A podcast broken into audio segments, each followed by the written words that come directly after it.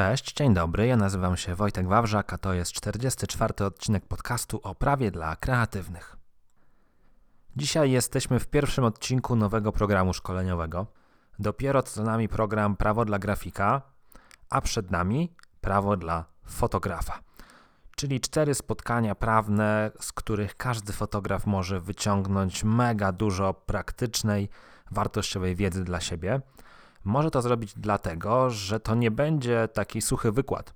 To będzie rozmowa z fotografem. Fotograf zadaje mi konkretne pytania, ja na te pytania odpowiadam. Program szkoleniowy składa się z czterech bloków. Pierwszy blok poświęcony jest prawa autorskiemu, drugi umowom, trzeci podatkom, a czwarty RODO. Poszczególne odcinki będą dostępne co tydzień w każdy poniedziałek, natomiast Natomiast bardzo ważna informacja jest taka, że ten program pierwotnie powstał w wersji wideo. Dlatego nawet jeżeli tylko słuchasz i nie byłeś jeszcze pod adresem prawodlafotografa.pl, to serdecznie Cię tam zapraszam, dlatego że to wideo jest na bardzo fajnym poziomie. Stworzyliśmy je w sposób profesjonalny, stworzyliśmy je w formie jakiego trochę programu wideo, można by powiedzieć. W każdym razie po prostu zapraszam Cię do sprawdzenia. Dzisiaj pierwsza część poświęcona prawom autorskim. Za chwilkę przeniesiemy się do rozmowy, żebyś mógł ją odsłuchać. Ja w tym miejscu tylko powiem, jeżeli nie znasz tej konwencji, że do programu szkoleniowego, podobnie jak w przypadku prawa dla grafika, tak i tutaj przygotowane są bonusy. Jeden bonus jest zupełnie nieodpłatny, to jest tak zwany bonus dla uważnych, z którym możesz się zapoznać pod adresem prawodlafotografa.pl. No i dodatek płatny, czyli pakiet dla fotografa. Komplet przydatnych dokumentów, które każdemu fotografowi uprzyjemnią, ułatwią sen. Umowy, wezwania, zgody, RODO, wszystko to, co każdy fotograf powinien od strony prawnej u siebie załatwić. Tak jak wspominałem, już za chwilkę przed Tobą rozmowa z fotografem o prawach autorskich. Serdecznie zapraszam Cię do odsłuchu, a my usłyszymy się jeszcze po rozmowie, żeby zakończyć i podsumować ten odcinek podcastu. No to miłego odsłuchu. Wojtku, zacznijmy od najbardziej podstawowych y, pojęć związanych z pracą fotografa i przekazaniu zdjęć. Co to są prawa autorskie, co to są prawa osobiste, co to są prawa zależne do zdjęć i wreszcie co to są pra prawa majątkowe. I jakie mają one znaczenie dla mnie, jako dla fotografa? Może zacznijmy w ogóle od punktu wyjścia, czyli że każde zdjęcie, znaczy może nie każde, większość zdjęć będziemy rozpatrywać z punktu widzenia utworu. I ten utwór jest tym pojęciem centralnym w prawie autorskim. Utwór, czyli coś, co podlega ochronie. No i do tego utworu mamy te prawa autorskie, jak wspomniałaś, osobiste, majątkowe i zależne. Generalnie podstawowe są prawa autorskie majątkowe i prawa autorskie osobiste. Ja swoim klientom mówię, że prawa autorskie majątkowe to jest to, gdzie leżą pieniądze, czyli to jest to, na czym zarabiamy, bo zarabiamy na tych polach eksploatacji, które kryją się pod autorskimi prawami majątkowymi. Prawa autorskie majątkowe możemy zbywać, możemy udzielać licencji, no i tutaj właśnie są te pieniądze. Jeżeli chodzi o prawa autorskie osobiste, no to to jest tak trochę jak relacja rodzica z dzieckiem. Ten zdjęcie, które fotograf zrobi, pozostaje z nim na zawsze, tak nierozerwalnie związane. I te prawa autorskie osobiste mają chronić taką więź fotografa z tym zdjęciem. To jest prawo do autorstwa, do określania siebie jako autora, do tego, żeby nikt nie ingerował w to zdjęcie, żeby ono nie było wykorzystywane w innym kontekście niż fotograf je pierwotnie stworzył.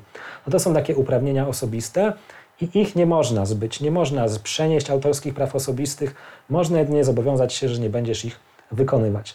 No i jeszcze takie często pomijane, a istotne prawa zależne, czyli prawa, które powstają do pewnych modyfikacji tego zdjęcia, dla przykładu w postprodukcji ktoś może wykonać jakąś obróbkę tego zdjęcia, ona będzie na tyle twórcza, że będzie utworem zależnym i powstaną prawa zależne do twórcy tej obróbki.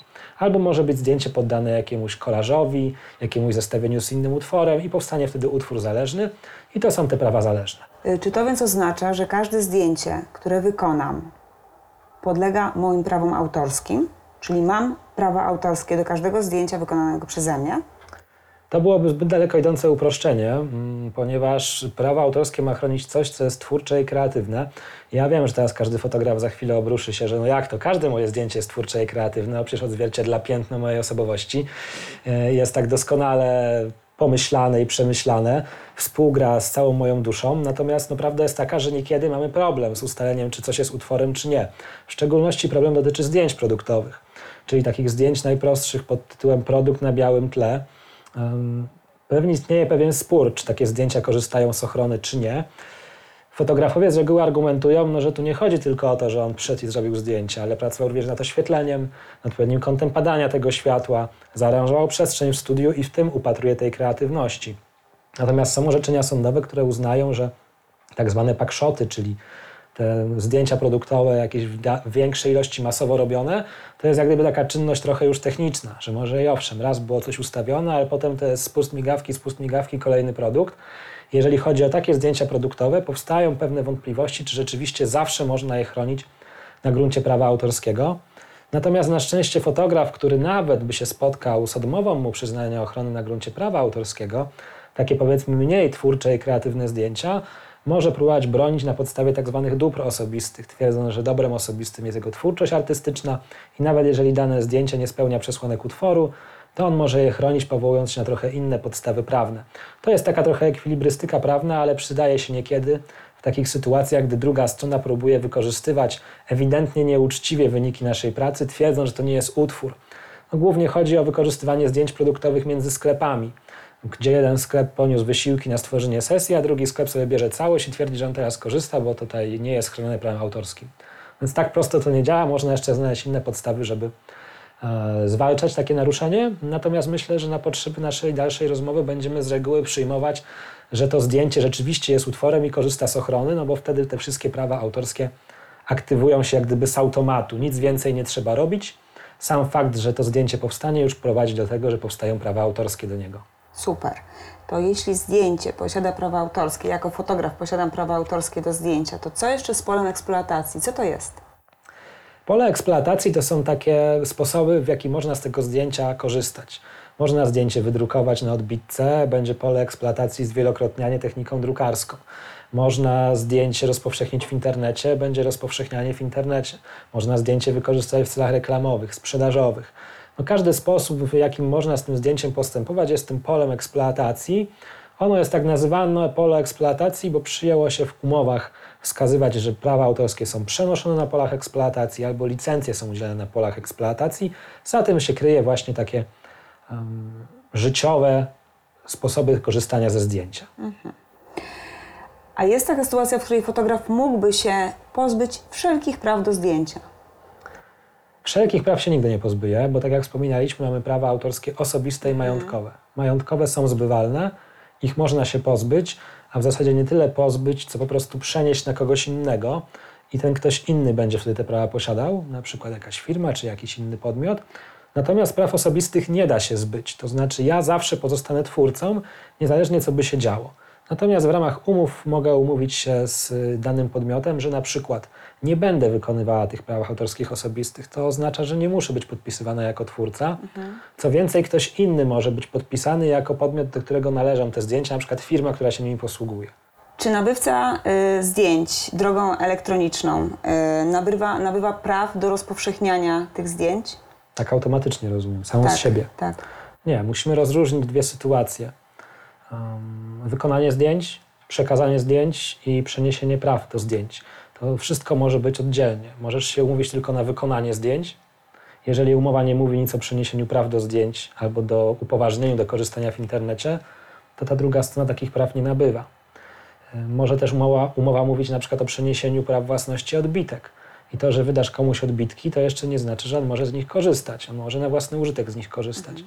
Więc generalnie, dopóki umowa nie przewiduje tego, że ktoś może korzystać w jakiś sposób, przyjmujemy, że nie może, z jednym ważnym ale. Z takim ale, że jeżeli chodzi o licencję, czyli nie o przeniesienie praw autorskich, które idzie dalej, ale o samą licencję, czyli zgodę na korzystanie w określony sposób, taką licencję można też domniemywać ze zwyczajów, wcześniejszych ustaleń stron i przykładowo możemy nie mieć umowy, ale byliśmy w kontakcie mailowym z klientem, on nas na tę sesję zamówił, on opłacił naszą usługę i gdzieś tam wspomniał, że będzie korzystał w taki w taki sposób.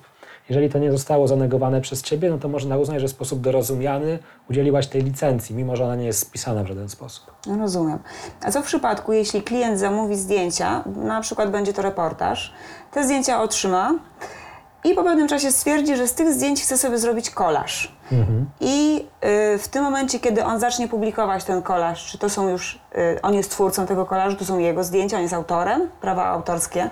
Jeżeli chodzi o kolaż, to będziemy mówili o tym utworze zależnym, o którym wspominaliśmy, czyli jakimś opracowaniu, czy też zestawieniu tych Twoich zdjęć w jakimś innym twórczym kontekście. Jeżeli ten kolaż będzie wystarczająco kreatywny, a nie będzie po prostu przyłożeniem czterech różnych zdjęć do siebie, to będziemy mówić, że po stronie twórcy tego kolażu powstały prawa zależne. One polegają na tym, że on te prawa ma i owszem, ale żeby móc korzystać z tego kolażu, on musi mieć zgodę Ciebie jako twórcy tego zdjęcia włączonego do kolażu.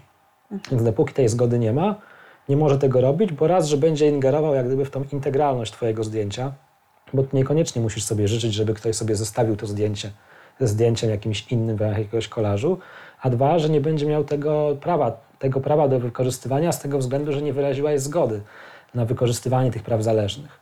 Czy przenoszenie e, praw e, musi być dokonane e, w drodze umowy pisemnej? Jeżeli mówimy o przeniesieniu praw, czyli o tym najbardziej daleko idącym skutku, kiedy przenosimy autorskie prawa majątkowe, to tak, tutaj prawo wymaga formy pisemnej. Jest to forma pisemna pod rygorem nieważności, czyli jeżeli nie mamy formy pisemnej, do przeniesienia nie doszło. Natomiast jeżeli chodzi o ten skutek mniejszy, jak gdyby mniej dotkliwy, chodzi o to upoważnienie do korzystania ze zdjęcia, o tą licencję, czyli ja się godzę, żebyś ty korzystał z tych zdjęć przez taki czas, w taki sposób, to może być zrobione nawet ustnie, w dowolnej formie, którą jesteśmy w stanie wykazać, że taka, takie zdarzenie miało miejsce.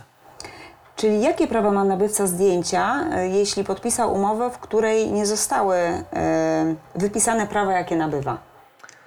To trochę zależy od kontekstu, w jakiej ta umowa została zawarta, bo jeżeli ona została zawarta przy, przy, wcześniejszych ustaleniach, że on będzie mógł korzystać, to można argumentować, że mamy tutaj licencję dorozumianą, która nie zmieściła się w umowie. Na pewno nie nabył praw autorskich majątkowych, to nie ulega wątpliwości, bo nie ma tej formy pisemnej. Natomiast może argumentować, że została mu udzielona licencja w sposób dorozumiany. Taka sytuacja ma często miejsce, gdy fotograf wystawia na przykład fakturę pod tytułem usługa fotograficzna plus licencja.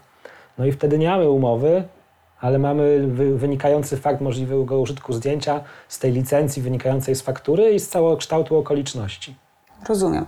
Czyli jeśli e, umowa nie zawiera przeniesienia praw, ale mm, słownie zostało to przekazane klientowi, czy takie, taka umowa słowna będzie również ważna tak samo, gdybyśmy podpisali? Będzie ważna tak samo, jeżeli chodzi o tą licencję oczywiście, tak. podkreślam cały czas. On będzie mógł korzystać, tylko że z licencją jest taki problem, że licencja jest zawsze udzielana na jakiś czas. Albo na czas określony, albo na czas nieokreślony. Więc jeżeli nie zostało doprecyzowane między stronami na jaki czas, na przykład na okres trzech lat, no to musimy przyjąć, że jest to licencja na czas nieokreślony. A to nas prowadzi do wniosku takiego, że licencję na czas nieokreślony zawsze można wypowiedzieć. To znaczy, że fotograf może ją wypowiedzieć. I teraz, jeżeli strony nie umówiły się do terminu wypowiedzenia, że na przykład może wypowiedzieć z terminem trzymiesięcznym, co oznacza, że po upływie trzech miesięcy tracisz prawo do korzystania ze zdjęć, to przyjmuje się ustawowy termin wynikający z ustawy o prawie autorskim i on wynosi rok ze skutkiem na koniec roku kalendarzowego. Czyli przykładowo, jeżeli udzieliłaś ustnej licencji klientowi pod tytułem słuchaj, możesz korzystać z tych zdjęć, kropka, rozpowszechniając je w internecie, ale nigdzie nie było mowa o czasie to, to przynajmniej teoretycznie mogłabyś e, stwierdzić po dwóch miesiącach, wypowiadam Ci umowę licencyjną. Nie było ustalonego terminu wypowiedzenia, w związku z tym mamy ten roczny termin. Składasz wypowiedzenie 1 sierpnia, no ale rok był upłynął 1 sierpnia kolejnego roku, ale jest skutek na koniec roku kalendarzowego, więc de facto 31 grudnia następnego roku ten ktoś straci prawo do korzystania ze zdjęć. Stąd wynika problem z licencjami, dlatego klienci chcą przeniesienia praw, żeby mieć tą pewność, że nie stracą tego prawa, choć w praktyce trudno sobie wyobrazić, że zadowolony ze współpracy fotograf, który otrzymał pieniądze i no, zdjęcia są wykorzystywane tak, jak miały być wykorzystywane, nagle tak po złości wypowiada umowę licencyjną klientowi, bo to było po prostu wizerunkowo słabe. Rozumiem. No dobrze, a teraz z innej beczki. Yy, przychodzą klienci, którzy pokazują mi zdjęcia wykonane przez innego fotografa. Są to zdjęcia dosyć oryginalne i charakterystyczne ze względu na ustawienie e, akcesoriów na tym zdjęciu znajdujących się, ze względu na ustawienie modela itd., tak itd., tak jakiś wizerz charakterystyczny. Klient chce, żebym zrobiła dokładnie takie samo zdjęcie. I pytanie do Ciebie jest takie, czy to już jest plagiat, jeżeli ja się zdecyduję takie zdjęcie wykonać? Jeżeli Ty już sama w pierwszym odruchu, tak jak teraz mówisz, że jest to bardzo oryginalny kadr, i sama oceniasz jak gdyby wysiłek twórczy i kreatywny w stworzeniu tego kadru przez kogoś innego, to z dużym prawdopodobieństwem można stwierdzić, że faktycznie będzie to plagiat. Bo ja mówię zawsze klientom, że to wyczucie praw autorskich jest trochę takie intuicyjne, które można zawsze mm, próbować rozwiązywać problemy myśleniem, a co by było, gdyby mnie coś takiego się przytrafiło, czyli gdybym ja była twórcą tego kadru, a ktoś by je skopiował. Czy ja bym uważała, że to jest plagiat? Jeżeli tak, to powinna mi się zapalić lampka w głowie.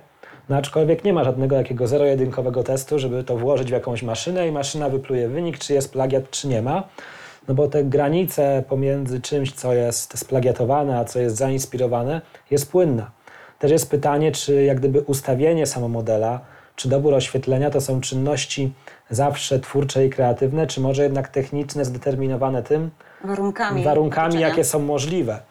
Bo jeżeli tak, to my byśmy uznali, że w ogóle ustawienie modela nie jest na tyle twórcze, więc może w określonym przypadku w ogóle nie mamy do czynienia z utworem. Mamy po prostu zrobiony, cyknięty portret w jakiejś standardowej pozie. Natomiast przy takim założeniu oryginalności kadru, no to rzeczywiście odwzorowanie jeden do jednego tego zdjęcia no będzie potencjalnie rodziło takie ryzyko, Ryzyko. spotkania się z zarzutem, że jednak jest to zbyt daleko idąca inspiracja, może nawet plagiat. Czyli mogę zostać w przyszłości, jeśli podejmę się wykonania takiej fotografii, mogę zostać posądzona o kradzież i mogę mieć z tego tytułu problemy, na przykład gdyby autor tego pierwotnego zdjęcia zgłosił się do klienta, który by rozpowszechniał już to swoje zdjęcie wykonane przeze mnie. E, Czy klient mógłby zrzucić te prawa, e, czy, czy klient mógłby e, przenieść odpowiedzialność za wykonanie tego zdjęcia na mnie i wszelkie konsekwencje wykonania tego zdjęcia? To tak naprawdę zależy, co masz w umowie z tym klientem zawarte, ponieważ podstawowa zasada jest taka, że odpowiedzialność ponosi ten, kto korzysta, kto rozpowszechnia, czyli klient. Natomiast klienci często w umowach przewidują klauzulę pod tytułem fotograf zobowiązuje się w razie skierowania roszczeń do klienta pokryć wszelkie szkody, bla bla bla. Przy takim postanowieniu, no niestety, klient, owszem, on by był pierwotnie odpowiedzialny, ale mógłby zwrócić się do ciebie z roszczeniami zwrotnymi. W związku z tym trzeba pod tym kątem jak gdyby analizować umowy, które podpisujemy, no i też nie ulegać takiemu, takiej pokusie, że skoro klient to na życzenie klienta, to wszystko już jest dobrze i mnie nigdy nic złego nie spotka, bo można chociażby spotkać się z zarzutem tego pierwotnego fotografa wkroczenia w jego prawa autorskie osobiste przez samo wykonanie zdjęcia. Więc y, uważałbym z podejmowaniem takich decyzji, skoro klient chce i oświadcza, że bierze za to odpowiedzialność, to ja już na pewno robię. A odwracając sytuację, załóżmy, że ja zrobiłam takie bardzo oryginalne zdjęcie i e, teoretycznie mogło być ono powielane przez innych fotografów. Jak temu zapobiec? Czy mogę się jakoś zabezpieczyć? No niestety, jeżeli chodzi o zabezpieczanie się w prawie autorskim, mamy problem, bo prawo autorskie bardziej działa następczo niż y, wstecznie. Nie jesteśmy w stanie stworzyć realnych mechanizmów, żeby komuś zabronić, bo jest to trochę takie naruszenie praw autorskich, taką, można powiedzieć, czynnością faktyczną. To znaczy ktoś narusza i żeby mu uniemożliwić naruszenie, no to trzeba byłoby mu jakieś blokady fizyczne i techniczne nałożyć, żeby tego nie zrobił. Więc prawo autorskie tak naprawdę reaguje dopiero, kiedy już ktoś coś zrobi, bądź jest zagrożenie tym naruszeniem. Wtedy się aktualizują roszczenia ochronne, ochronne, można się zwracać o zaniechanie naruszeń, o przeprosiny, o odszkodowanie. Natomiast na tym etapie wcześniejszym no jest to bardzo trudne i generalnie uniknięcie naruszeń no tak naprawdę jest taką kwestią bardziej e, życiową niż prawną, no bo to dużo zależy od tego, jak zachowa się druga strona, jaką ona ma podejście etyczne do swojej pracy, a nie do końca my mamy jakieś instrumenty, żeby na niej to wymusić. No tak, a w takim razie jeszcze poruszmy temat takiego oczywistego naruszenia. Czyli wykonuję zdjęcie, ktoś to zdjęcie ode mnie kupuje, nie przekazuję mu praw autorskich oczywiście, bo tego nie, nie robię, Mm, a po jakimś czasie to zdjęcie jest publikowane, podpisane, że fotograf XYZ. Czyli co w takiej sytuacji? W takiej sytuacji mamy czynienia z typowym plagiatem, czyli z przywłaszczeniem sobie autorstwa. Mamy dwie drogi. Mamy drogę karną i cywilną. Możemy nawet zgłosić podejrzenie o popełnienia przestępstwa i taki plagiat będzie ścigany na drodze karnej.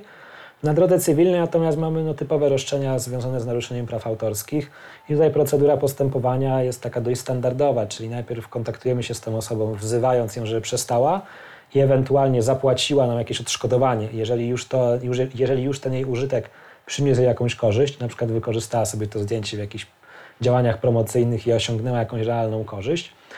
No i możemy również e, żądać, e, żeby tego nigdy więcej nie zrobiła i przeprosiła nas, czyli oświadczyła, że w takim i w takim dniu miało miejsce taka i taka sytuacja, prawdziwym fotografem jest taka i taka osoba.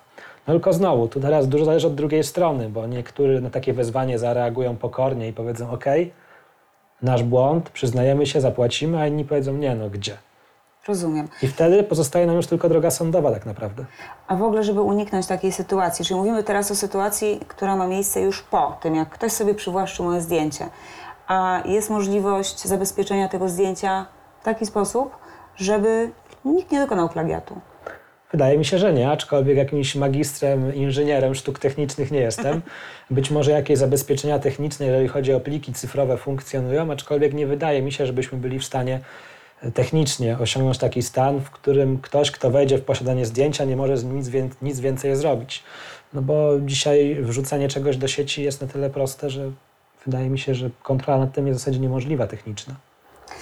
Okej, mm, a powiedz mi jeszcze Wojtku, mm, w kadrze mogą znaleźć się kiedy inne utwory, logotypy, jakieś marki, rzeźby.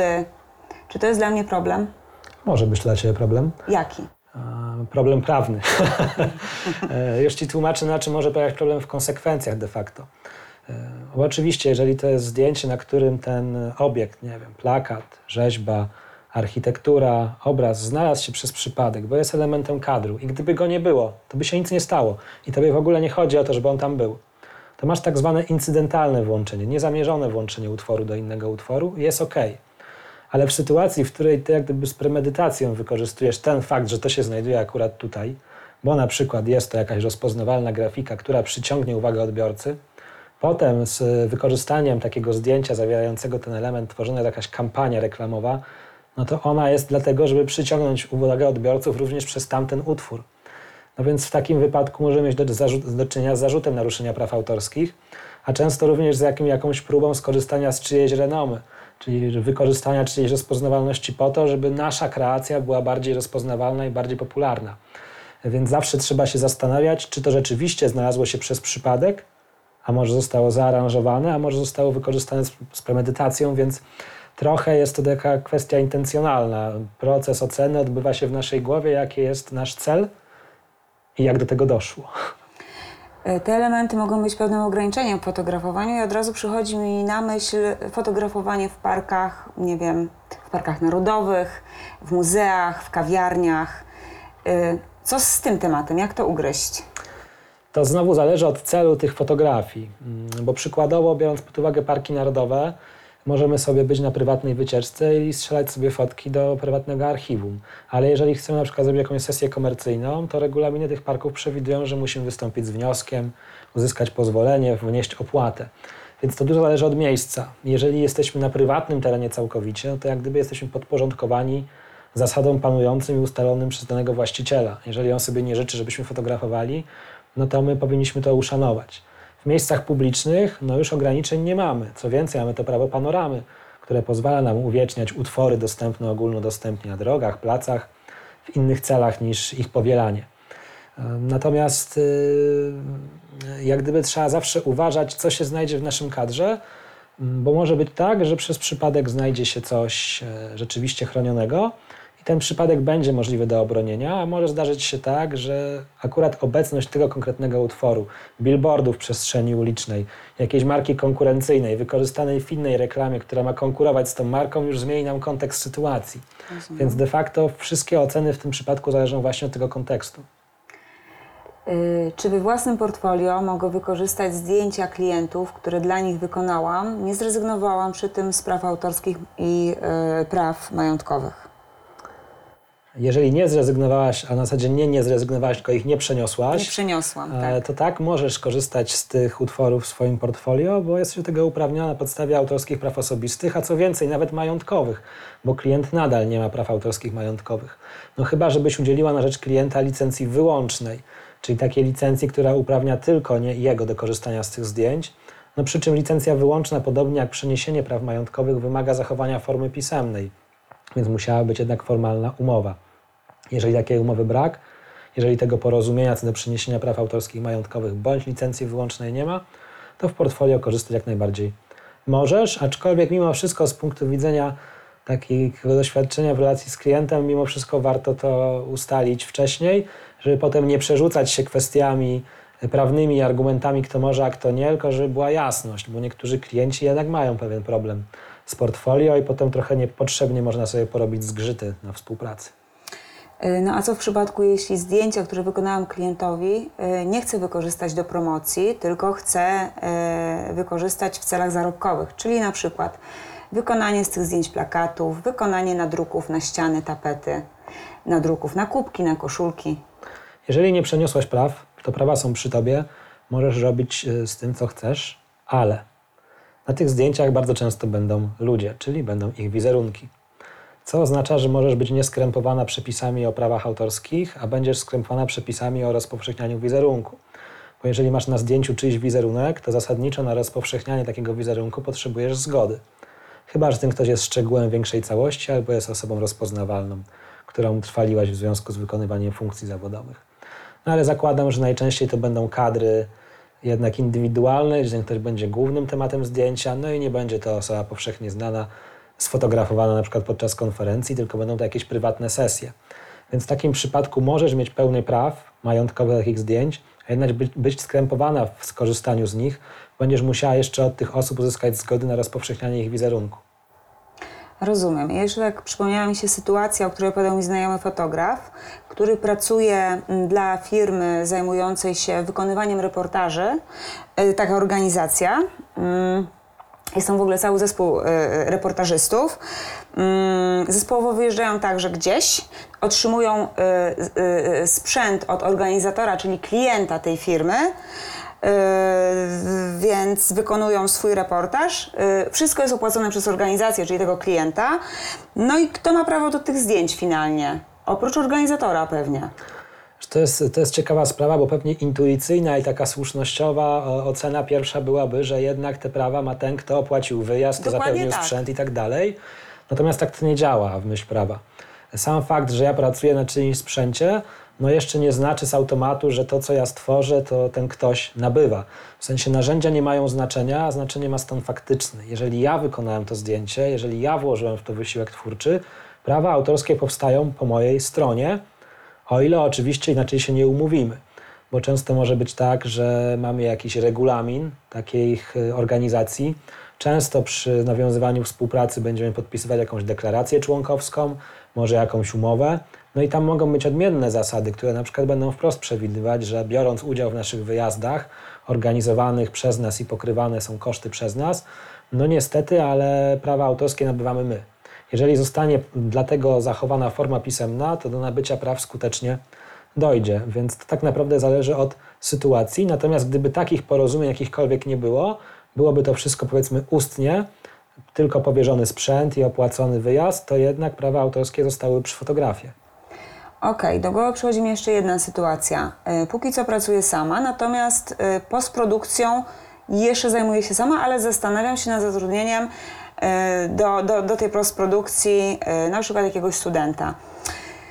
Więc mówiąc tak kolokwialnie, jeśli ten student zajmie się obróbką moich zdjęć, czy on nabywa jakichkolwiek praw autorskich?